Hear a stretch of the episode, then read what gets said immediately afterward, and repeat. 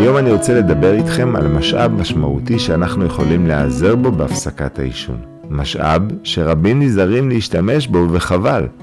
חבל כי הוא יכול לעזור לנו להצליח ולהתמיד. המשאב הזה הוא הסובבים אותנו, האנשים שמקיפים אותנו, שאנחנו אוהבים אותם והם אוהבים אותנו.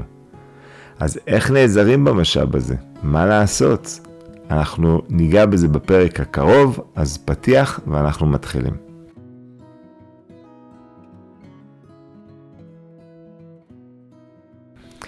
לספר או לא לספר, זו השאלה שנדבר עליה היום. האם לספר על תאריך ההפסקה או לשמור את זה לעצמנו? מצד אחד, יש רצון לא לספר. לא לערב את הילדים, את המשפחה, את הקרובים אליי, כי מה יקרה אם אני לא אצליח? מה יקרה אם אני לא אעמוד במילה שלי? ואולי כבר אכזבתי אותם כבר פעם אחת, למה לאכזב אותם שוב? בנוסף, אם אני אספר, זה אולי ייצור לי לחץ ומתח, וזה אולי יכביד עליי בתוך תהליך ההפסקה. מצד שני, יש את הסיבות למה כן לספר, כי ברגע שאני מספר, אני מתחייב לעוד אנשים מלבדי. כשאני מתחייב, אני רוצה לעמוד במילה שלי. וזה, וזה המעט, הקצת כוח שאנחנו צריכים כשמגיע הדחף אחרי שתפסיקו לעשן. כשאני התחייבתי כלפי מישהו שהוא יקר לי, זה נותן לי את הטיפת כוח הזאת שנדרשת לעשות עוד מעשה אחד קטן כדי, כדי להצליח להעביר את הדחף. ואנחנו זקוקים לכוח הקטן הזה.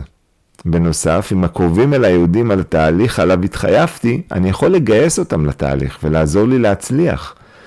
הרי אחת מהסיבות להפסקת העישון היא הסביבה שלי, המשפחה שדואגת או שאני דואג להם, והם מאוד מאוד מאוד רוצים שתפסיקו לעשן. אולי זה הבן או הבת זוג שלא נעים להם מהריח של הסיגריות שיש לנו, אולי זה הילדים שלנו שאנחנו דואגים כל הזמן לבדוק שאנחנו לא משפיעים עליהם לרעה, לרעה בריאותית או מהווים להם דוגמה אישית לא טובה שתביא אותם אולי לעשן בעתיד. אולי זה ההורים שלי שאני מדאיג אותם יום יום. אז מה עושים? מספרים או לא מספרים? אני רוצה להציע לכם כמה כללים לאיך ולמי לספר. אז לא לספר לתפוצה רחבה מדי, זה בהחלט יכול ליצור לחץ שיפריע לתהליך. כן לספר למספר קטן של אנשים שיכולים להיות לכם לתמיכה בימים הראשונים. אנשים שאתם יודעים שיוכלו לחזק אתכם בתהליך. אנשים שיהיו איתכם גם ברגעים הקשים ללא ביקורת או שיפוטיות. אפשר גם לא להכריז על הפסקת עישון לכל החיים אל האנשים שיקרים לי, כמובן שזו הכוונה שלנו וזה הרצון שלנו, אלא לבוא ולשתף על עצם ניסיון ההפסקה, על עצם הרצון להפסיק לעשן. במיוחד עם הילדים אפשר לבוא ולהגיד, אבא, אבא, אמא, אני עושה איזשהו מהלך של מספר שבועות לעשות הפסקה מהסיגרות וככה מצד אחד להיערך ולהיעזר בילדים שלי או במשפחה שלי או בעיקרים אליי בתוך התהליך הזה, אבל מצד שני לא לייצר איזשהו לחץ מיותר. הדילמה במיוחד מתחדדת כשמדובר על הילדים, כי רבים נמנעים לשתף את הילדים שלהם בתהליך, וחבל.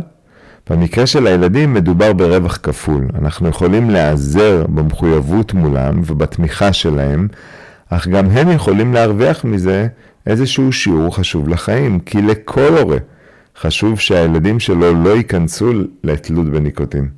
אנחנו רוצים שהם ייקחו את הדברים הטובים מאיתנו וידעו לא לעשות את הטעויות שאנחנו עשינו בחיים.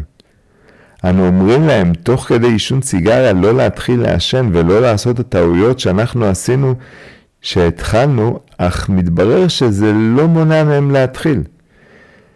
אנחנו יודעים לומר ממחקרים שנעשו על בני נוער כי ילדים ששני ההורים שלהם מעשנים בכיתה י' יתחילו לעשן בשכיחות גבוהה יותר פי שש מילדים שאף אחד מההורים שלהם לא מעשן. המדהים הם שזה אותם ילדים שהם אנטי עישון, שהם נגד העישון של ההורים שלהם. אולי זה הילד הזה שכל הזמן מעיר לנו, אבא, אמא, תפסיקו לעשן, ואולי כבר עשו אפילו לכם איזושהי שיחה אחת או שתיים בנושא, מתברר שדווקא הם בסיכון יותר גבוה להיכנס למלכודת הניקוטין, אליה אנחנו נפלנו שהיינו בני נוער. אבל יש גם חדשות טובות. אם נשתף את הילד בתהליך, נגיד לו שבזכותו אני מתמודד ומתנשא, כי בזכות, בזכותך, ילדתי, בזכות התמיכה שלך אני מצליח, אם נשתף בקושי, בכנות, ונספר על הקשיים, לא רק נגיד, וואי, הולך לי נהדר, הכל בסדר, אלא גם נספר על הקשיים. נראה להם בדוגמה אישית איך אנחנו למרות הקושי מתמודדים. ואולי גם הם יוכלו לבוא ולהתמודד עם כל מיני קשיים שהם התמודדו בחיים, אה, בדרך שבה אנחנו לימדנו אותם לעשות. נספר שאני רוצה להיות בריא וחשוב לי לדאוג לבריאות שלך. אני רוצה להיות דוגמה אישית טובה עבורך במה לעשות ובמה לא לעשות. נספר שאתה נותן לי את הכוח להתמיד. נגיד משפט כמו, בני היה לי יום יום קשה, והיה לי כמה פעמים שכמעט ונשברתי ולקחתי סיגריה, אבל הצלחתי להתגבר, כי אתה נתנת לי את הכוח להמשיך ולהתמודד. ילד שגדל עם הסיפור הזה הוא נער שלא ייכנס למלכודת הניקוטין. ילד שגדל עם הסיפור הזה הוא גם נער שידע להתגבר על קשיים אחרים כדי להצליח בחיים. וכל פעם שאני משוחח עם נערים על העישון, ושואל אותם על עישון של ההורים, קם לו איזה ילד או ילדה שמספרים על אבא או אימא שהפסיקו בגללי, בגלל אותו ילד עם גאווה על פניו, אני גמלתי את אבא, אני גמלתי את אימא. הגאווה הזאת וההבנה שאם אבא עשה כל כך הרבה מאמצים להפסיק, אם אימא כל כך שמחה שהיא הצליחה להשתחרר מזה, אז אולי כדאי שאני לא אתחיל. אז נסכם את כל מה שדיברנו היום.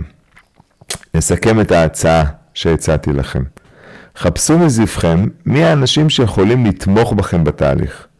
ספרו להם, התחייבו מולם, לא על הפסקה, אלא על עצם ההתמודדות בתהליך וההשתדלות שלכם בתהליך, שאתם תיתנו את המרב שאתם יכולים לתת. התחייבו, ההתחייבות מולם תעזור לכם בימים הראשונים לעבור את הגל שנדבר עליו בהמשך, את הכמיהה לניקוטין, אם היא תבוא. נקווה שלא תבוא, אבל אם היא תבוא, ההתחייבות תוכל לעזור לכם לעבור אותה. לתת לכם עוד טיפה כוח לעשות מעשה אחד שירחיק אתכם או מהדחף לניקוטין, או יקטין את הכמיהה לסיגריה. הדבר הנוסף זה אלו יהיו אותם אנשים שתוכלו להיעזר בהם, לספר להם כמה קשה, איך שאתם מתמודדים, או אפילו לקבוע איתם תוכניות שירחיקו אתכם מהטריגרים לעישון, כמו לקבוע הליכה עם חבר יום אחרי שמפסיקים לעשן. אה, ולבנות כל מיני תוכניות עם אנשים שישמעו עליי ב... ואני אוכל להיעזר בהם בימים הראשונים של הפסקת העישון. אז קדימה, רשמו לכם מי הם שלושת האנשים או יותר שתשתפו במהלך ההפסקה. קחו אותם לשיחה בימים הקרובים וספרו להם על תאריך ההפסקה. שיהיה לכם המון המון בהצלחה ואנחנו נתראה בפרק הבא.